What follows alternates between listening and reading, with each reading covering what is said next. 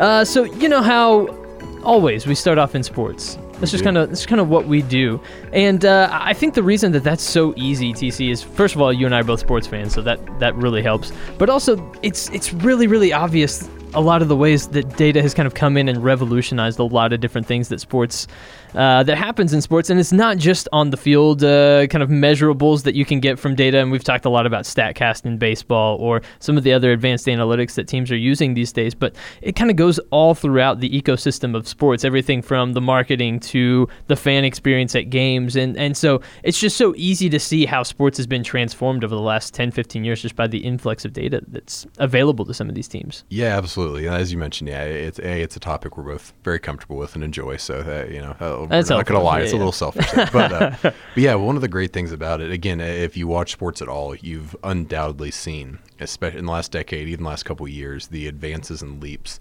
Um, of data being used again, my, the, my favorite example is always the you know the AWS uh, next gen stats the NFL's doing, especially Right. like Sunday Night Football that they do a lot on. Um, but yeah, you, you hit something on the head there that I was digging into a little bit more this week that um, I think I was aware of, but I didn't realize just how prominent it was, and that is really how forward thinking a lot of professional sports organizations have been when it comes to this kind of technology, using this stuff Yeah. um, from a business perspective, frankly, maybe more so than um, other more, we'll call them traditional industries have been. Um, and they're, they're using a ton of data and they're using it for all different types of things. Um, and it's not just data; it's also technology. That's uh, it, it's it's it's important. I think that we you know kind of give credit to that side too. It's not just purely using the numbers; it's using the technology that you can then get numbers off of and things like that. But um, one of the biggest things, so digital engagement tracking, they're one of the um, uh, professional sports organizations in general are very, very good about this. Um, they've done a lot of different things to, um, frankly, get a granular level of data on their customer that can be incredibly valuable to them that other businesses either maybe haven't done or, frankly, a lot of times maybe don't have. Um, as easy of an opportunity to collect. Right. And what I mean by that is things like electronic um, tickets and transferring um, little passes that they kind of use at sporting events now, Mm-hmm. um, where you know you you can use the the Mavs app at the Mavs game to you know make all your purchases and, Right. and not only buy your ticket and scan your ticket, but pay your parking and buy you that beer for your you know father-in-law or whoever you're going with. um, but what that's allowed them to do is not only get granular data on um, what they actually they're buying in terms of the tickets and all, it's helping them a lot on the concession side, um, understanding what people are buying, when people are buying it. Um, again, it's not necessarily that teams for decades haven't been analyzing how to sell more beer. Of course, they, they Sure. they've always wanted to do that, but they have more immediate data. They're able to make changes. Um, there's actually a couple of minor league teams I've read that are going to a dynamic pricing model, um, which literally could mean inning to inning in a baseball game that you're at, the beer price is changing based on the overall supply demand and what's going on.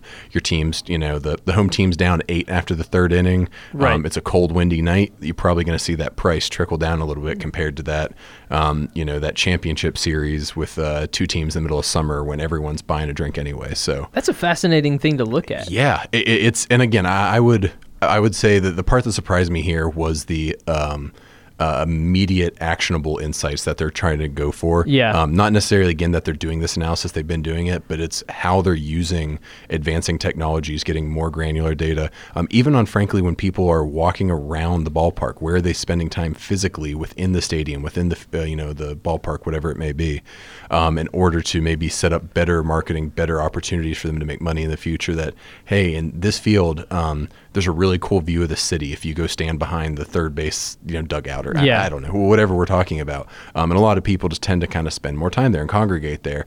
Okay, well, how can we take advantage of the fact that people are doing that?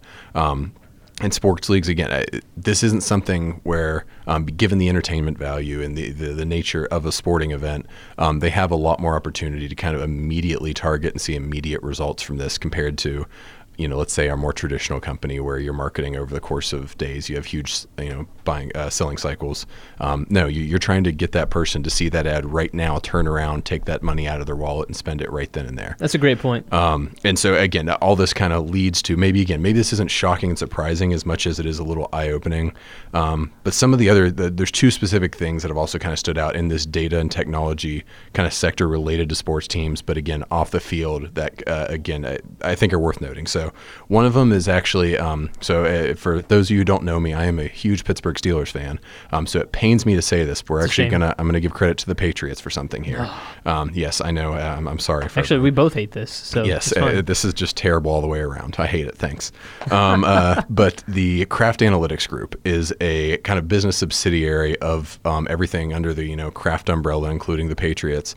Um, but they have done a really, really good job when it comes to this kind of stuff: fan movements, um, understanding pro shop interactions, what people are and aren't buying, when they're buying them, why they're buying them in terms of merchandise. Obviously, teams make huge margins on those items.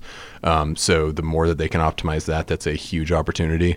Um, and it's actually helped them that they're talking about. They haven't necessarily implemented it yet, but um, I think what we're going to see in the future is we're going to be surprised that even though the prices keep going up for everything, I think attending sporting events might actually see a backslide. This is kind of my off the wall prediction here. Okay. Um, that we're going to see ticket prices either level off, not you know, not rise with inflation for lack of a better term, or maybe even creep down. And the reason is going to be because these organizations are going to get so good at getting every dollar out of you while you're at- attending those events.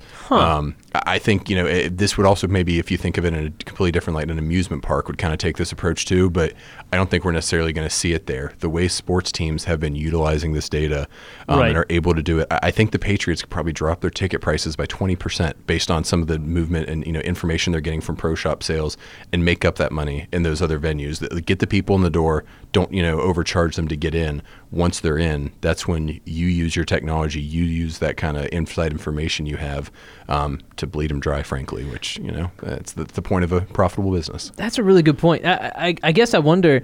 This doesn't seem like it's going to slow down anytime soon as 5G and like maybe better Wi-Fi makes its Yep. way into stadiums and that Yep. sort of thing. All that does is open up to, to more data, to more personalization and that sort of thing. And I think that's probably the direction we're heading. Absolutely, and actually, uh, the personalization piece is another one that I love. That it kind of ties in with the next piece, where the fan experience is also something. Again, this leads more to maybe into a little technology than true just data, but Yeah. um, again, it feeds into that data capture. Um, AR and VR, especially AR, um, augmented reality kind of features within in those sporting environments. Um, one that I love, the Mavs have rolled out in the last year. If you live around Dallas, you've seen these massive billboards downtown for you know promoting the Mavs season, trying to get season ticket sales. Um, luckily, the product on the court this year is going to sell itself a little more, maybe in the last few years, but uh, Looks so that so far. uh, knock so, on wood uh, over here. Um, we're still hoping, but uh, uh, some of the posters that they put up, um, I know there's a big one with Dirk. There's some with Luka. I think there's a couple with even some other random players where, um, you know, you pull out your phone around town and uh, open up a website that it says anything Mavs.com backslash AR or something. Yeah. Um, and these billboards are interactive, and they're you know it, it- rather than just looking at a, a picture of Luka shooting a three pointer, um, it's a live video highlight playing on the side of this building. And again, it, many of you are probably familiar with AR, but um, I think we're going to see that bleed a lot, lot more into the venues and into the stadiums, um, where hey fans, you know, take out your phone, um, you know, throughout the game and kind of watch through this for all these AR features that you know stats popping up on the court or um, this and that animation or, or whatever it may be.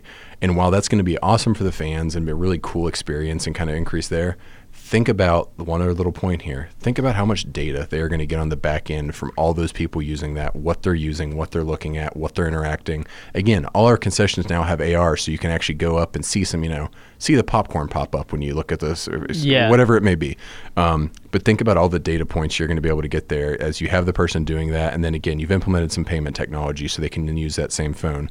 The amount of data you're going to be able to capture on that one person and everything they're doing, I think, is really going to be an interesting game changer in that field. So it, Yeah. it- it's cool. I- I, I'm with you on that, and you wonder just uh, okay, stadium wayfinding. Like, can you help people find their way a little bit better Mm-hmm. to what they're looking for uh, using AR or something like that? Can you hold up your phone and kind of scan around the stadium and it points out hot dog stand here, Exactly, here, here, you know that sort of thing, so you can kind of find what you want easier, and just improving that overall in stadium experience. Because and uh, we we talked to uh, a guy who uh, really really involved in setting up technology in stadiums a couple weeks ago on uh, MarketScale Mornings, and one of the things that we talked about was that for years and years and years the at home experience of watching sports has improved while the in stadium experience has largely Yes, stayed the same. exactly. It's you know, up until recently and you know with kind of these uh, these innovations and that sort of thing. The the experience of going to the, to a game hadn't really changed since 1900. No, really, you- like you go- you you take your ticket, you hand it to them, you go sit in a seat.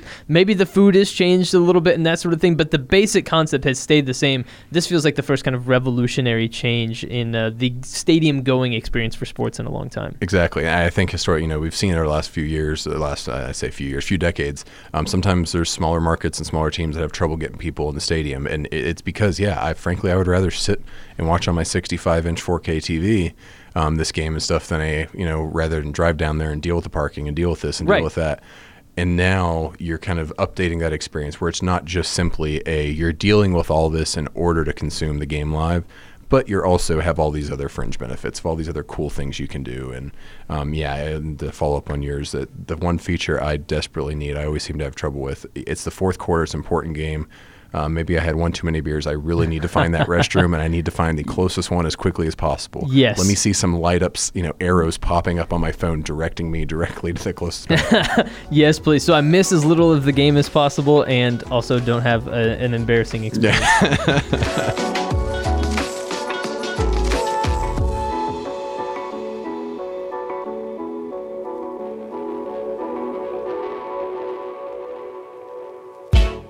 Need B2B video or podcasts for your business? Ask MarketScale how we can help you create the content you need today.